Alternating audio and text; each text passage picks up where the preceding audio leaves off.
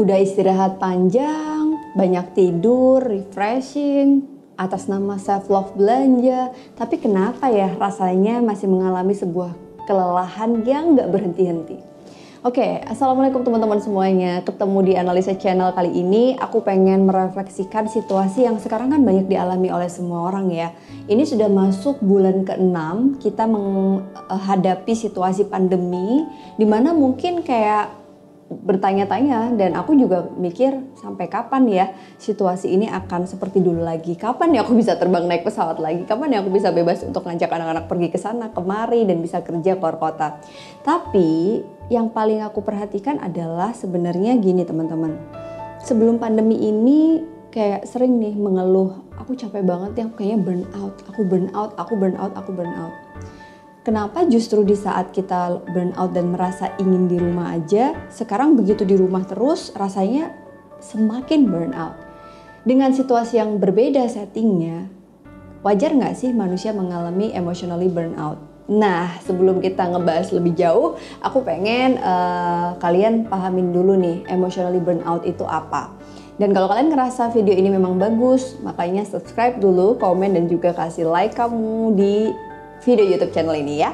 Oke, jadi burnout itu adalah sebuah istilah yang ditemukan oleh seorang psikolog dari Amerika tahun 1970, Herbert. Siapa ya Bapak Herbert inilah. Kalian bisa cari sendiri. Aku inget banget 1970 ini istilah burnout tuh udah ada loh.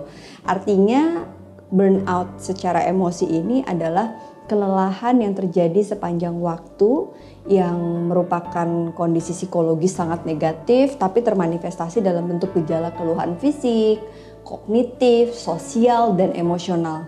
Nah, bedanya apa sama kelelahan yang biasanya terjadi atau sekedar kita bilang ya tiredness lah gitu, kayak kelelahan yang memang bukan sesuatu yang sifatnya emosional.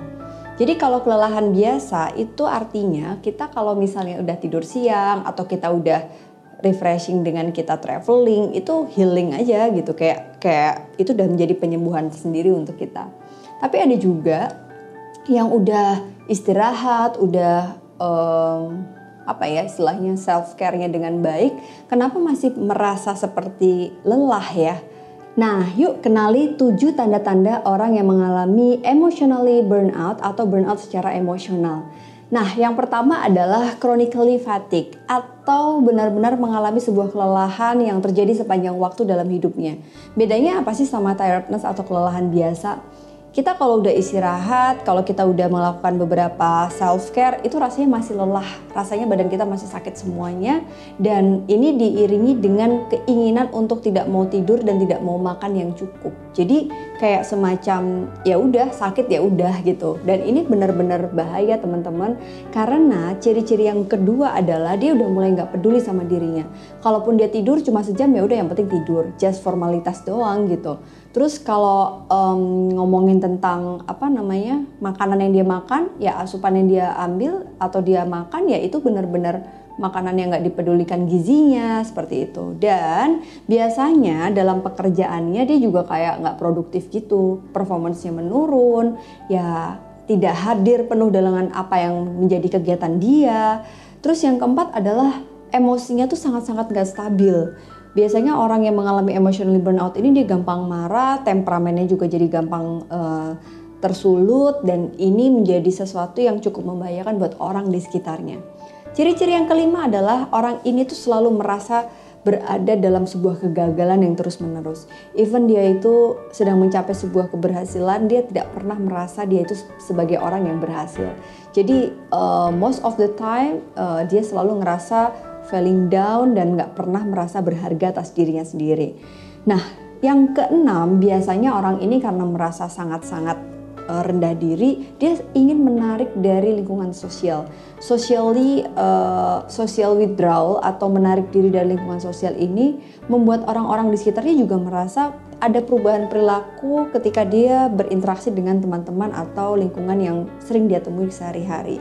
Nah, yang paling terakhir dan ini aku rasa bisa menjadi satu pembeda dengan orang yang mengalami kelelahan biasa, emotionally burnout ini biasanya dia tidak punya harapan lagi dalam apa pun yang ingin dia lakukan. Putus asa atau hopeless adalah salah satu ciri paling kuat teman-teman yang mungkin sekarang mengalami emotionally burnout Well, teman-teman kalau kamu sekarang ngerasa ada tujuh tanda-tanda terkait dengan apa yang tadi aku sebutin, ini bisa jadi teman-teman butuh bantuan profesional atau misalnya teman-teman mau gali dulu dengan mengikuti beberapa webinar atau misalnya healing session yang sekarang banyak dibikin sama uh, banyak orang ya terutama APDC Indonesia nih. Follow di Instagramnya APDC Indonesia buat kamu yang pengen cari info gimana caranya kalau emang kamu butuh pertolongan seorang konselor atau psikolog. Atau kamu juga bisa uh, ikutin webinar atau seri-seri yang bisa memberikan kamu healing tersendiri terkait emosional kamu. Karena kalau ini tidak kamu segera tangani teman-teman, kita bisa dalam kondisi yang sehat secara fisik, tapi emosi kita nggak stabil dan jatuhnya kita nggak bisa berfungsi secara utuh. Memang hari ini kita harus jaga kesehatan ya di tengah pandemi COVID. Tapi yang paling penting adalah bukan hanya sehat secara fisik, tapi bagaimana teman-teman bisa sehat juga secara mental supaya kita bisa tetap produktif dan positif di tengah situasi yang nggak pasti ini. Nah, teman-teman, orang yang menghadapi atau mengalami emotional burnout ini, ini ternyata cukup pelik ya. Dia akan membuat uh, kondisi stres hormon atau hormon-hormon yang emang bagus untuk tubuh itu tidak terproduksi dengan baik sehingga ada satu hormon yang pernah aku sebutin dalam videoku sebelumnya itu tentang bagaimana oksitosin ini membuat kita punya satu social instinct yang di mana kalau kita punya insting ini, kita akan diterima oleh lingkungan sosial. Efek untuk tidak bisa berinteraksi dengan sosial ini membuat jadi satu tantangan bagi individu dapat bertahan di tengah situasi yang nggak pasti sekarang.